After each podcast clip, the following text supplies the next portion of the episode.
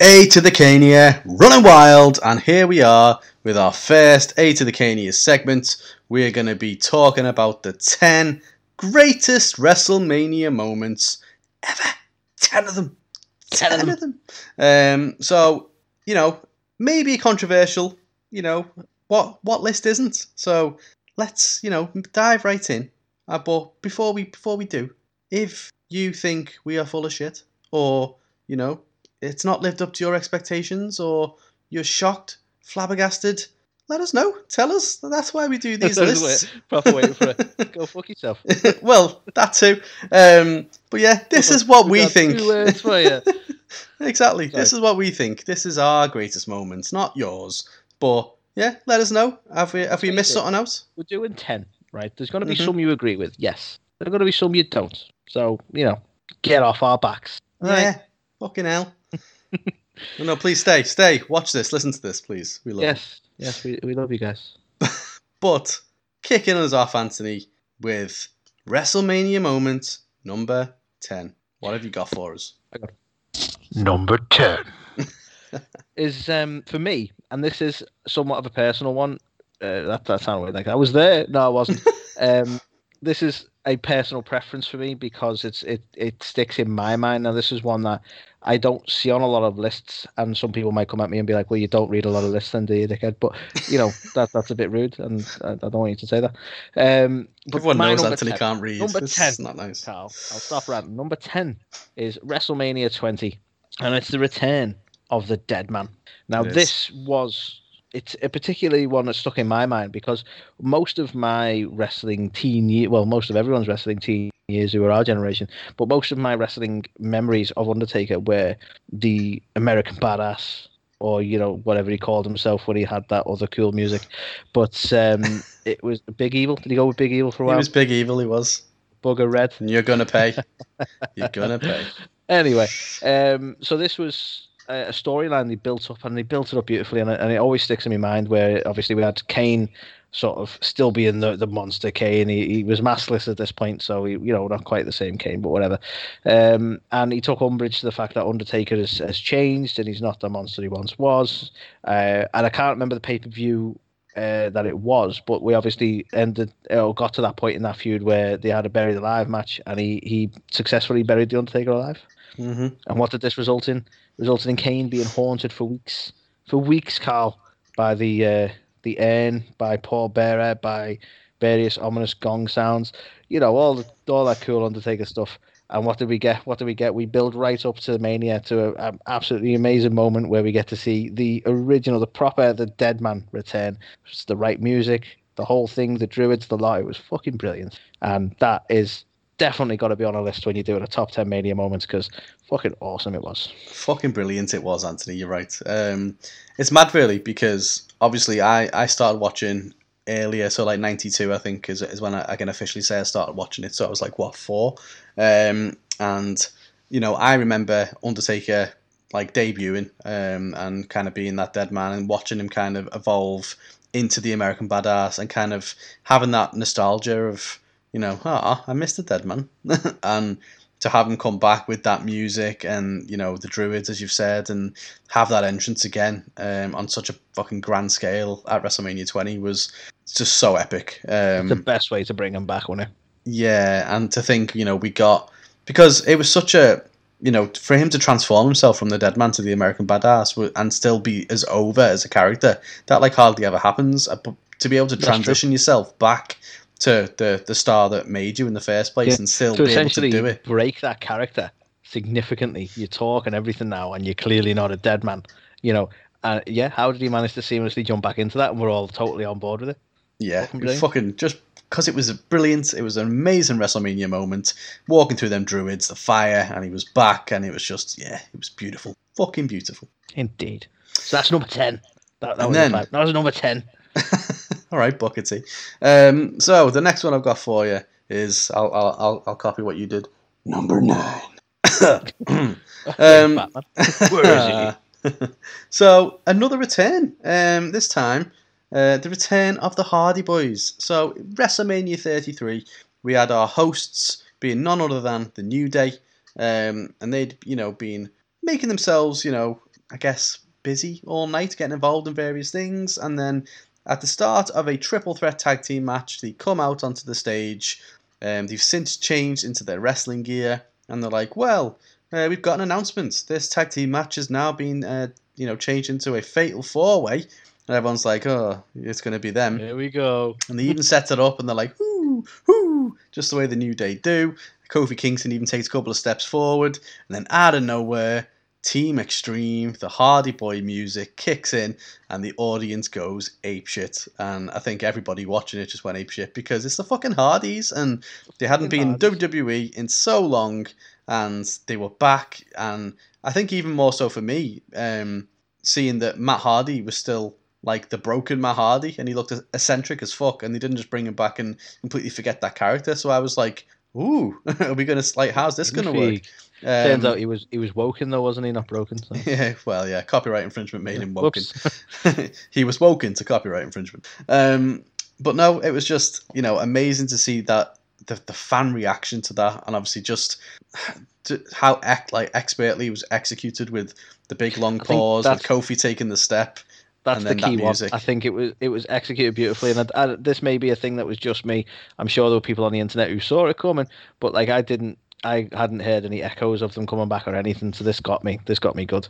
Yeah, same. Um, like normally, uh, like it, it's very rare that happens. Like with AJ at the Rumble, with these guys at WrestleMania, it's very rare where you're not like, oh well, I know so and so's a free agent now and they could pop up, or but Yeah. these guys were just. I think they'd worked a Ring of Honor show the night before or something, and it was just like, oh right, okay, and then the next minute, boom, in the WrestleMania, they win the tag bite the, the tag team titles in this match as well. So all round epic moment, and the Hardy Boys were back, and we all fanboyed out. We know you did too, and it was a fun time had by all. So that is why it makes our number nine because it was fucking cool and it was a swerve, and that's what we like about WrestleMania. Indeed. So my next one, Carl, Number eight.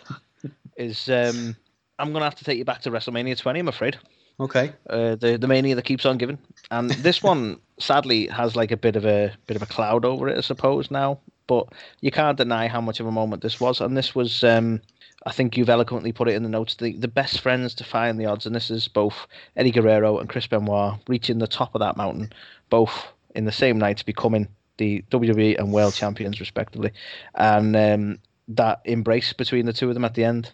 You know, and you, you couldn't get more of an emotional sort of payoff and you know they'd worked their asses off for it and to be honest most of like our um attitude era years we're watching these guys build up from where they were to this point Mhm. and it, it was just fantastic and uh, i think i do think in all fairness this goes in a lot of people's best mania moments but obviously given the the, the tragedies for both um, and obviously WWE distanced themselves massively from any any mention of Benoit.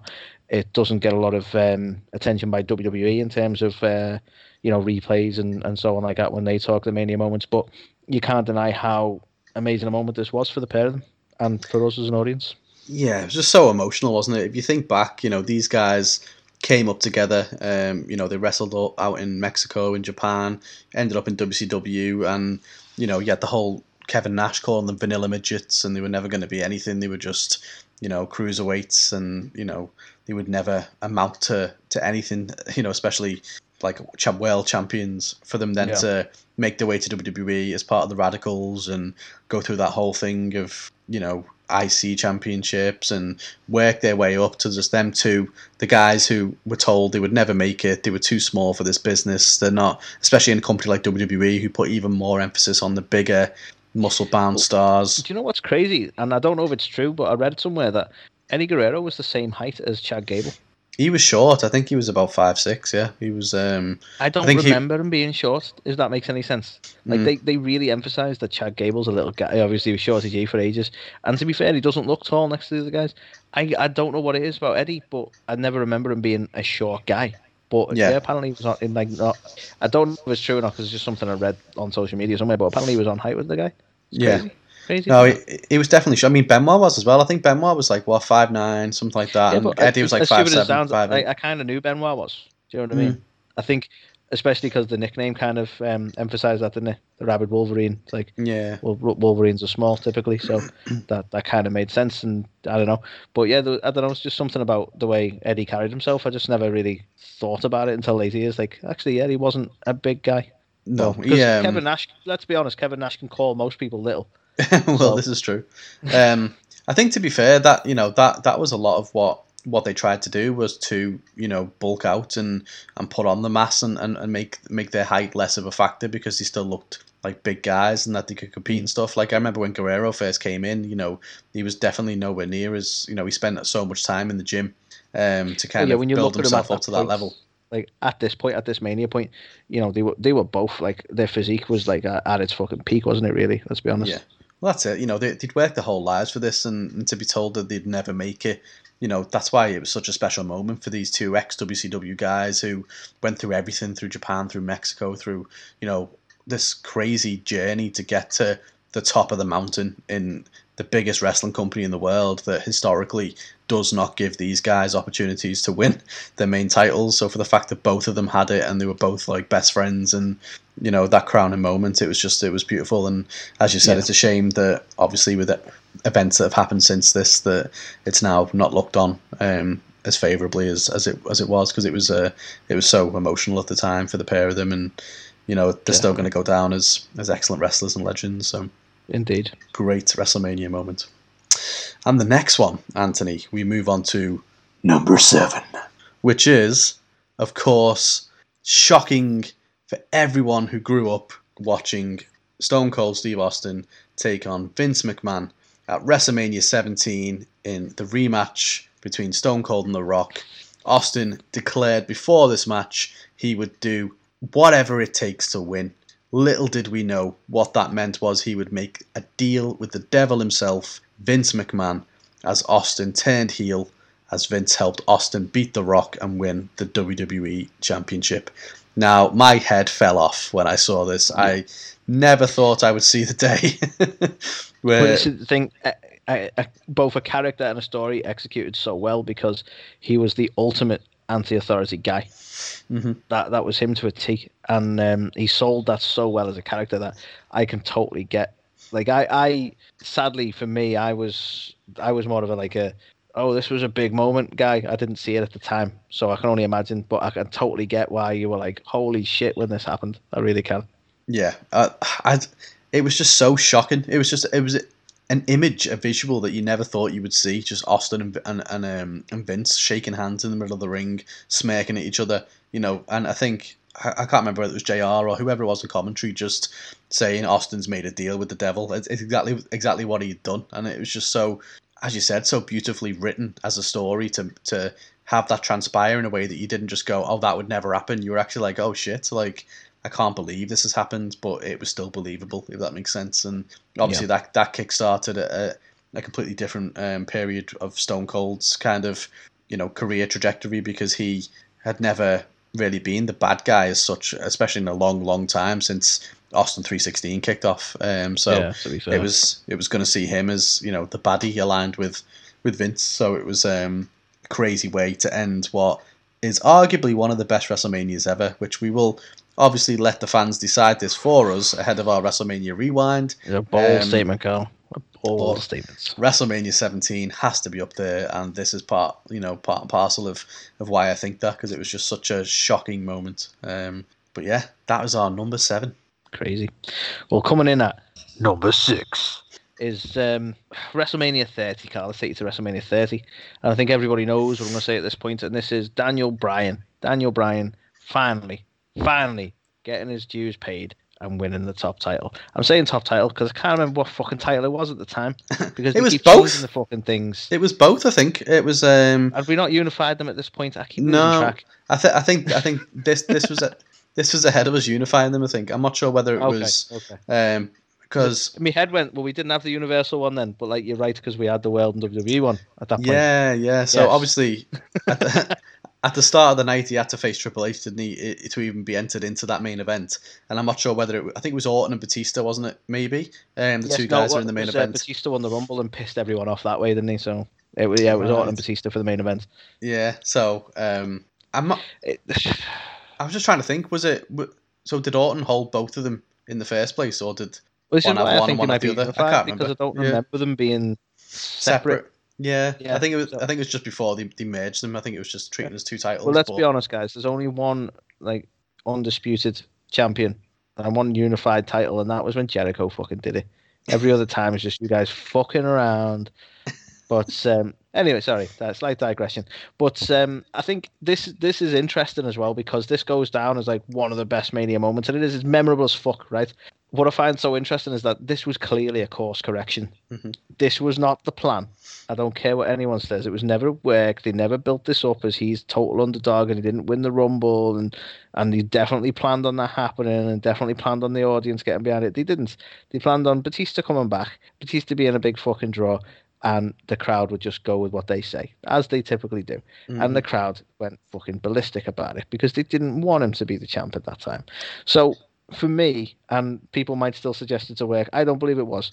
Uh, but I think that's fantastic that you can turn a course correction into a fucking ultimately uh, amazingly memorable moment because it, it. it made the victory so much sweeter and it wasn't even intentional.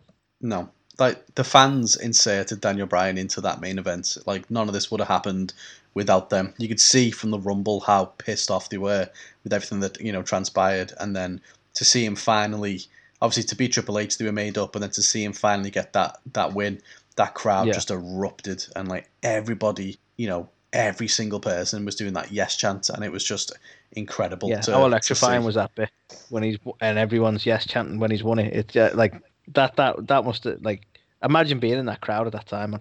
I don't think as well. Like I know, like, I know we've just had the whole um, Benoit and, and Eddie kind of moment, but I don't think there's ever been a moment as big as Daniel Bryan's where everybody in the audience was behind somebody.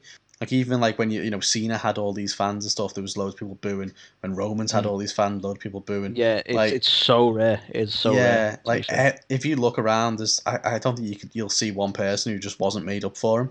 Um, and it's because he, he truly deserved it. And I think you're right. It, you know, this was never the the master plan. This was a a complete course correction to the point where you know, obviously the fans were made up because they made it happen. And you know, going on that ride with him and seeing him win win them belts, um, and actually you know not be the B plus player anymore and be that main event guy and top of the mountain at WrestleMania after all them years. yeah, I mean, if you think Fun, about isn't it, the crazy thing is, and, and I, I love um I love Miz, but if you think about how he got into WWE, uh, Daniel Bryan, and he was on NXT um before it was you know the NXT we know today, and his mentor was the Miz. And, Yeah, the Miz who come from what? What was that reality show that he came from? real world.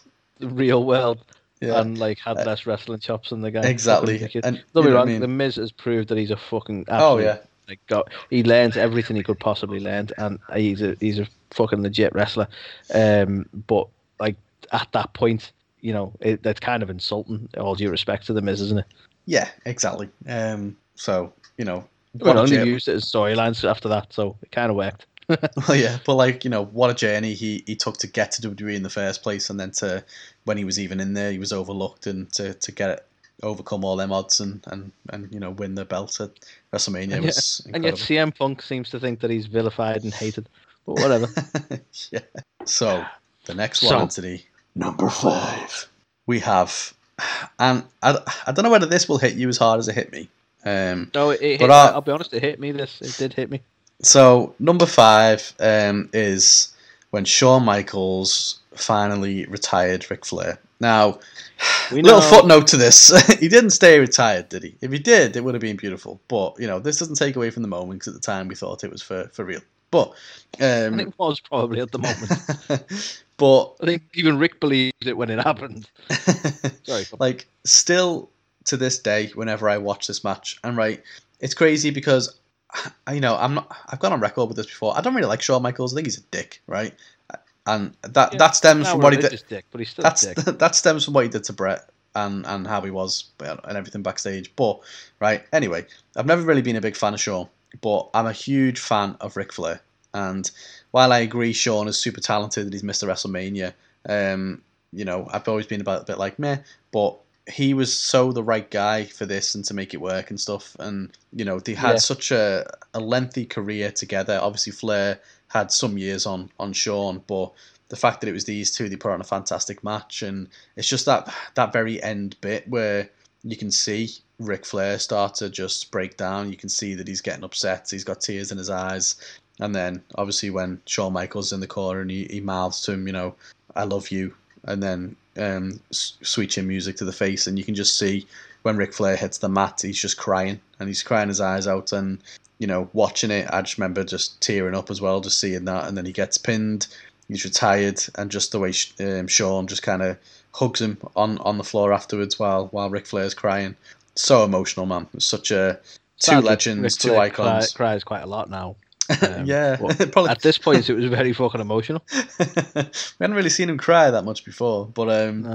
yeah. So it was just I don't know, such a, a beautiful thing, and obviously, unfortunately, um, you know, he didn't stay retired and, and and that kind of thing. So maybe that kind of cheapens it a little bit, but you can never take away what a raw you know moment this was for two legends of the business. Um, like what what it must have meant to the likes of Shawn to be able to retire Ric and then obviously what it must have meant to to Ric for the career he's had, and you know having to come to terms with the fact that he's not going to be Ric Flair, the the wrestler anymore. Um, and you can just see what what a toll it took. But great match and great story, great finish, and yeah.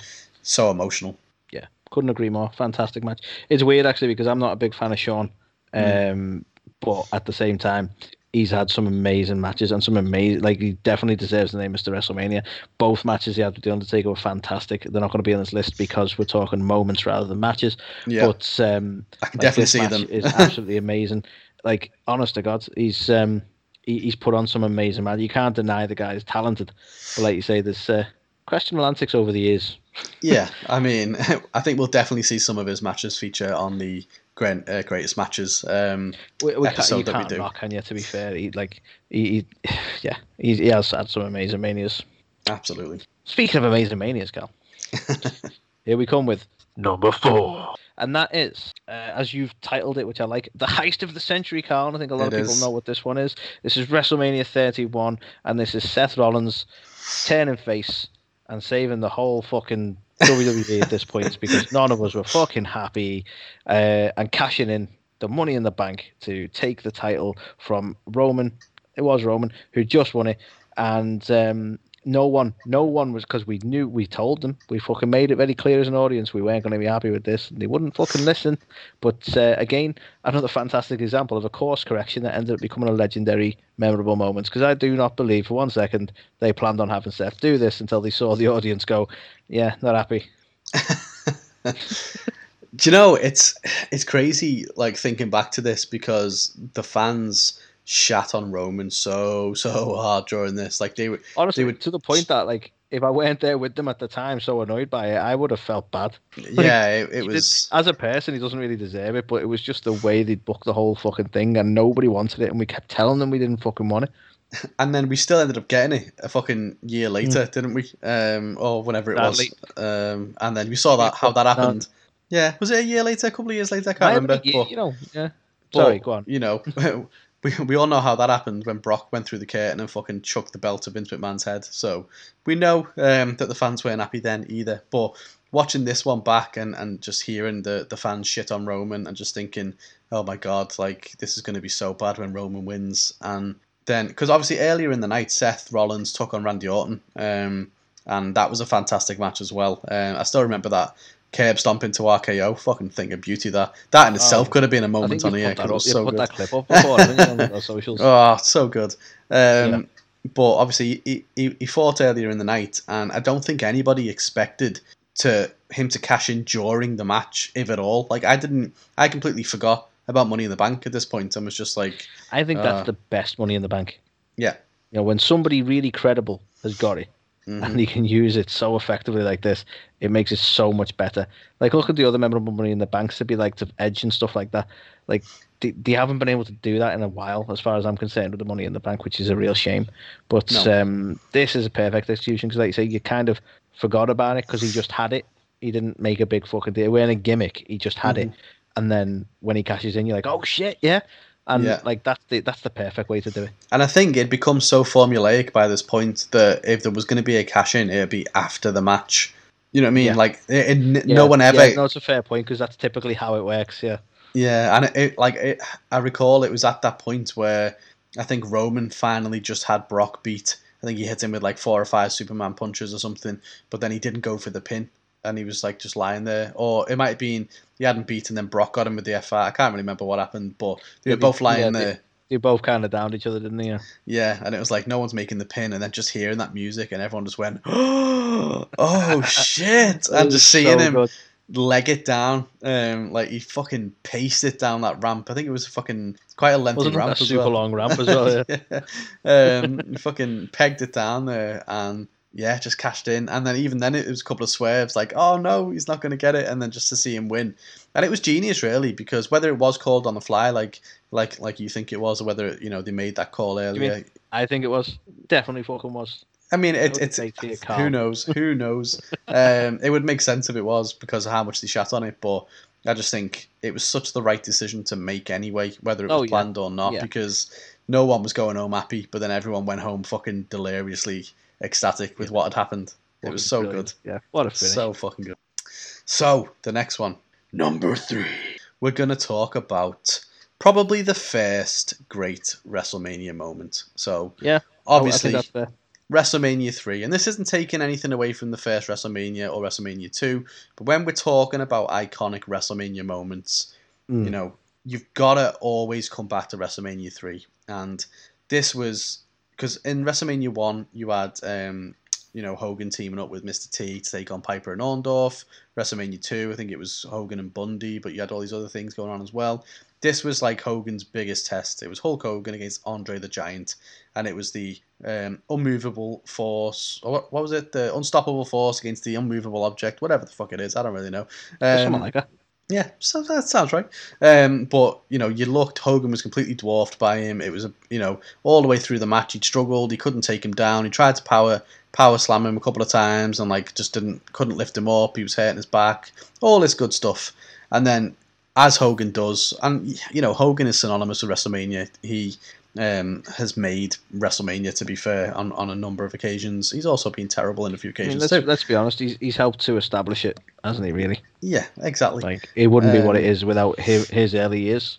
As much Exactly. as uh, again, I've never really expressed being a big fan of Hogan. You can't deny his contribution.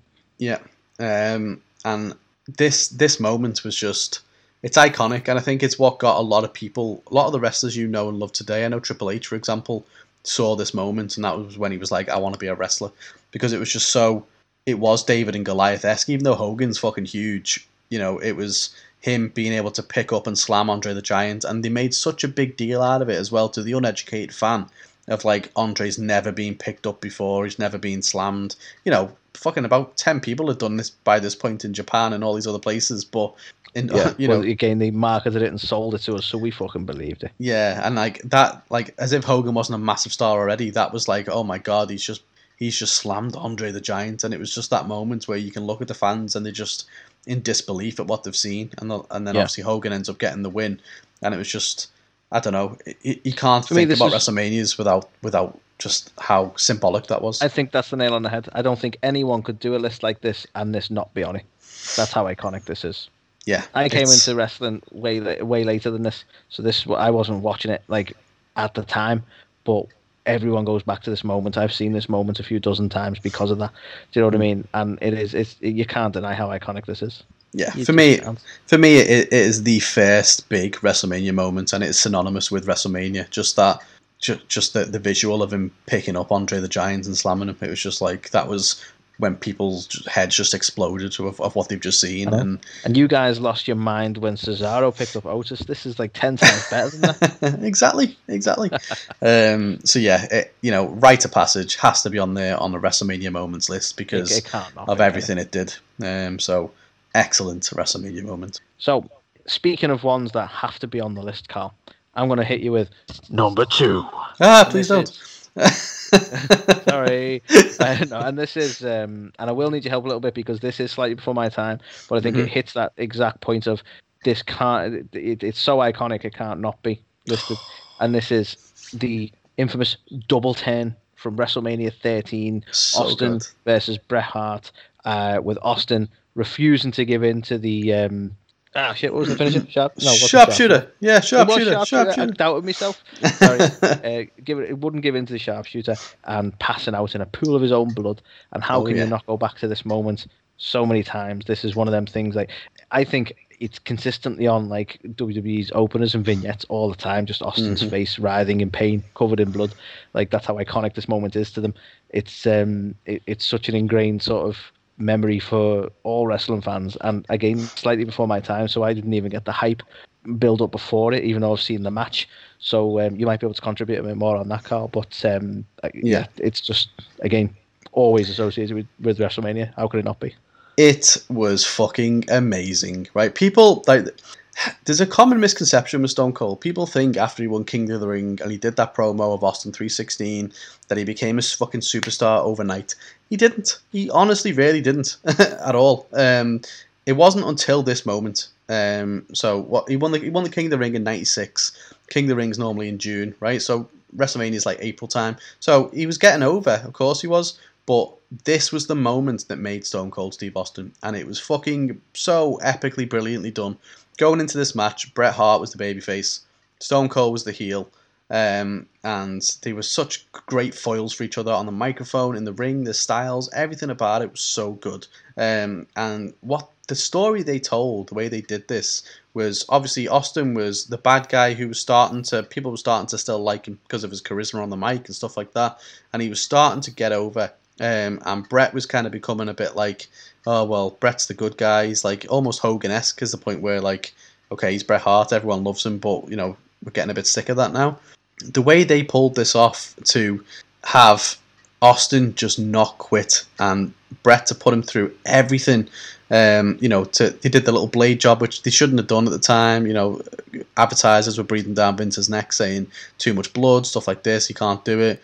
Did a little was a lot sneak- of blood. yeah, a little sneaky blade job, and then you know, look at look at this fucking visual. Do you know what I mean? In, writhing in pain, you know, in the sharpshooter, and he doesn't tap out. It's an I quit match, um, as well. I, I must point out, and I think Ken Shamrock was the, the special guest referee, and um, you know, so that added some legitimacy to it anyway. A former UFC fucking champ, but And known badass. yeah, an I quit match. They're there, and then Austin doesn't quit. He passes out due to the blood loss and the pain. Straight away, you've just made a badass because he doesn't even he, he won't even give up. So that Yeah, alone. Still never said it. To this day, he's not said I quit. But then after the match, Bret Hart starts to um, he gets pissed off basically and starts to lay into um, his leg even further with a steel chair. Then obviously Shamrock gets involved and stuff, and they basically masterfully execute this double turn where Austin goes into the match a heel and ends up coming out of it the babyface because of everything he went through, everything they left in the ring, how much you know determination and grit he showed, and you know then you've got them turning Bret at the end of it as well, and it was just so fucking well done. It was just amazing, so good, and it I wasn't even the main event. To point out how rare and difficult it is to do a double turn. hmm It's very seldom seen and very seldom well executed. In all fairness, as well. Absolutely, um, and I don't think I don't think there's ever been a double turn executed as well as this, and one that has just absolutely catapulted somebody into superstardom, really, because it like you know that's what I mean. Everyone just thinks that they think of Austin and him being a superstar, and like oh he won King of the Ring, he did Austin three sixteen, and they just forget them like the months after that. And it was only after this where everyone was like fucking hell, that dude is a badass, and that's what and that that was his character, him being a badass, and you know what I mean? Him beating Jake Roberts at Yeah. King of the Ring didn't get him the, the moniker of being a badass. What got him? It was No, I think people people just they remember that quote, don't they? That's where Austin Mm. three sixteen was born, and they remember that badass sort of quote after he won. But um, like you say, there was a there was much more build beyond that. Mhm. But uh, I think it's just everyone always goes back to that whole. Oh, Austin three sixteen says, "I just whooped your ass," because yeah, we love it. It's a fucking brilliant quote. we do, we do. But yeah, so good, so fucking good. One of my favorite matches of all time. Just so so good. Um, but it is not the greatest WrestleMania moment of all time because if This I had a drum, polarizer one, Carl. Hit us with number one, it is none other than the Undertaker's streak is broken. Brock Lesnar becomes the one in twenty-one and one, and like a year. yeah, well, yeah, fucking hell. Um, I still can't believe they, they had Roman. Be- anyway, let let's let's not go down there. Um, this you will seldom see a more shocking, crazy moment in anything ever, let alone a WrestleMania. It you Just, I remember. I think we watched this one together, didn't we? Actually, thi- this is I when we started watching the Manias together. I think we did. Yeah, so we were there, glass of whiskey in hand, expecting Undertaker to win, as you do. And as much as the streak had to be broken at some time, I genuinely did not believe for one second that it would be Lesnar. I did It- not. Do you know what? Never It's- thought it would happen. it is crazy, right? I, like I, I look back at this, and the build up to it just never made me because it was just so rushed and just kind of fell out of nowhere. It was kind of like, ah, well, they're obviously, you know, it's just they needed someone to fight Taker, so they're just going to put Brock in. It, it never felt like a threat, and it's crazy because it's Brock Lesnar. But just because they, they didn't build it up that way at all, you just thought, oh yeah, um, cool, Taker's fighting Brock. You didn't, you never, you just I, never uh, thought it was at risk. Exactly, and I think that was probably a good execution in some senses. That was the shock, and I'll never forget Heyman's face because even Heyman looked shocked, even though he was calling it and saying that this was going to happen. He, even he looked fucking shocked when it did. But um, I still, to this day, don't know how I feel about this. Hmm. That's how how crazy a moment this is because part of me never wanted the streak to end. Yeah. And then I'm like, who could have done it better? And I've always put a case that Shawn Michaels, because they both both matches were fucking brilliant, um, that I would not have been upset if he'd have ended the streak on the second one. Uh, you know, to that sort of build between the, you know, he had to sort of come back at it. Do you know what I mean? And try again. I, I would not have been upset with that. But who could end the streak? Like at least Brock was. He, he's legitimately a badass and one of the. He, he's he's a beast. He's one of the like any anytime he rocks up, people know that he, you know he's he's definitely gonna fucking wreck people and leave. Sorry, but um, yeah, uh, for me, I'm like I can't argue with the decision for it to be Brock, but I still don't know how I feel about it. It's it's a strange one. It's a really strange one. It is so polarized, isn't it? I mean, firstly, like the point you made about Paul Heyman, he made this moment even more for me. The way he jumped in that ring with that, like, oh my god, oh my god, like, uh, you know what I mean? It was just Yeah. the way he he he jumped in and was doing that. Everyone was just in disbelief. You look at the crowd, it goes deathly silent. Everyone is just you could hear a fucking pin drop. It was crazy. it. Like I've I- I've never heard a WrestleMania crowd just go switched off hundred percent. Everyone Yeah. was just like. And you, like Like, you've, it you've you've seen all them reactions of like all the audience. You know what I mean? Like I think I remember watching like a director's cut or something that WWE released on their YouTube a while ago, um, and it showed even more reactions, and some of them were just like you know what I mean, just insane. Like how shocked people were by this, and it's it, it's hard, isn't it? Because on the one hand, you never want it to end. Then on the on another hand, you're like, well, if it's going to end, it should be to a young up and comer. But it's like, well, who would that be? Like if it was Roman, I would have been pissed off. But you To be can't be pissed off with it being Brock. when you build- you build legends up to that status that it's so hard for an up and comer to take the win because it is just going to piss people off. Hmm. There'll be so many people who would have thought that he didn't earn it, right? And in a way, Brock was already he wasn't a legend in terms of the same legend status as Taker. I'm not being disrespectful, um, but he was established enough that we knew he was fucking legitimately a fucking badass, and he'd had a good run in WWE the first time with a weird ending, um, and he's come back and he's again he's he's sort of tearing through everyone. So it just it didn't feel like an odd thing to do.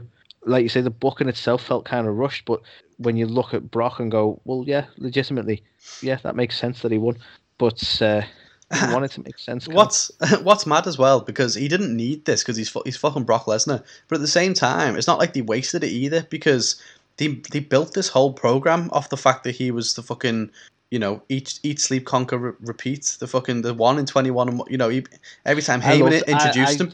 I'm almost kind of annoyed that Roman took that from him because I Mhm. loved the whole twenty, the one in twenty one and one Yeah, was a fucking brilliant one. That was a brilliant line. But it's like- Um, like- to be the only guy who ever beat him at Mania would it's just such a fucking accolade anyway. And he got to hold that for like I don't want to be unfair and say one. I think it might have been two years. In all fairness, I think he had Yeah. a match between Bray the following uh, between with Bray the following year and one. Yeah. Um, so I think it was the year after Roman became the two in twenty three and two, which is just shit. Not yeah, the same. it's not the same at all. um, But no, But it's yeah, it- it's one of them because obviously there was talk, wasn't there, of like uh, maybe they'll do it with Cena earlier on. That didn't happen. Maybe I think Wade Barrett's name got thrown around, you know, stuff like that. And really, you know, if if Wade's career would have gone the same you know trajectory that it did, then he would have ended up leaving the company. He would have looked at that as a waste. Whereas with Brock, you bought it. It was completely believable because he's fucking Brock Lesnar. But they also hmm. didn't they didn't just go, oh well, okay, that that's forgotten about. It that catapulted him for his pretty you know him holding the belt for fucking like two years basically, still underpinned by the fact that he beat the Undertaker at WrestleMania. So it, you know it was so well used, and people are like, well, he never Yeah, needed totally it, and he didn't. But they they didn't half fucking honest, put it to good use. in a way, I think you've made a good point that like it almost not that it justified, but when he held the belt for for as long as he did, you kind of go, well, yeah, like he's a tough motherfucker to beat, and we've proven that because he's he's the only guy to beat the Undertaker. Like it almost legitimizes why he held, held the belt for so long. And Yeah. literally half of it was not turning up week by week. That might have helped too. well, but whatever. but no, um, it's one of them completely polarized, and some people will be like, "I can't believe this is your number one on the list." Some people will have hated it, never thought it should have ended, but you cannot deny. See, I this is the thing. I don't know how I feel about it, but this is genuinely the most shocking mania moment. Yeah, and it, uh, well, that's it. Like we're, we're not even building a list of even shocking mania moments or anything like that. It's these are the greatest mania moments of all time because whenever whenever this is brought up, it it you know it elicits a reaction. There's some Yeah. emotive reaction that you will have with it. You will either think it was fucking brilliant, you'll think it was the worst thing they ever did. You know, you, you're gonna talk about it. You're gonna remember how you felt when it happened, and it was. Yeah. There's never there's been anything never any. close. There's no one sat there going, "He's okay." yeah, You- Either you fucking loved it or you hated it. Let's exactly. be honest. And like Yeah. I, I think you've hit the nail on the head there, Carl. It invokes a response. It, like you have that reaction, like you, you, that emotional investment one way or the other, whether you wanted it to happen or not. Um, and I think that's a, it's a really good point. Yeah, And hundred um, percent. yeah, I'm totally with you. I'm totally with that being number one, Carl. And that was it. That was our It's all she wrote. greatest ten Wrestle WrestleMania moments. So, what do you you know? What do you think of that list? Anyone who is listening, anyone who's watching, do you agree? Do you disagree? Do you think we missed out some super important ones? Do you think you know the stuff on there that probably shouldn't have been on there? You know, let us know because this is our list and this is uh this is what we th- what we feel um are the ten greatest. But you know, let us know in the comments on YouTube Indeed. or Because let's you know, be honest, we like talking about wrestling, so it would be interesting to know some of your picks. Well, that's it. We love having a bit of a debate anyway. So, um, you know, drop us a message on YouTube, on Instagram. Um, let us know. Um, did we did we miss off your favourite? Um, or If we did, tell us Yeah. not only your favorite, tell us why. Tell us what makes that your favorite. I'd love to know. we would, we would indeed. But know, that like was it sounded it. slightly sarcastic there. I would. I'd love to know. I'd love to know, uh, and so that we can tell you why you're wrong. Um, but no, that was it. That was our first foray into A to the Cania, the 31 day long build up to the WrestleMania 37 pay per views. Yeah. Um, so we hope you enjoyed this list. If you haven't done already, we are we have a pretty exciting giveaway for anyone who follows us on Instagram. You can win a WWE T-shirt of your choice from either WWE Shop in the US or Canada or WWE Euro shop in Europe. So head on over there. We've got the rules on how you can enter and hopefully win yourself one of them T-shirts. Um, so yeah, thank you all very much. Um, we hope you enjoyed it. If you didn't, tell us. If you did, tell us. And we'll be back next week with another A to the Cania moment. So we'll be back after this. You're watching or listening to A to the K. A to the K. A to the K. A to the K. A to the K. These guys are awesome. Check it out. Check it out. Change your life. You'll be thanking me later.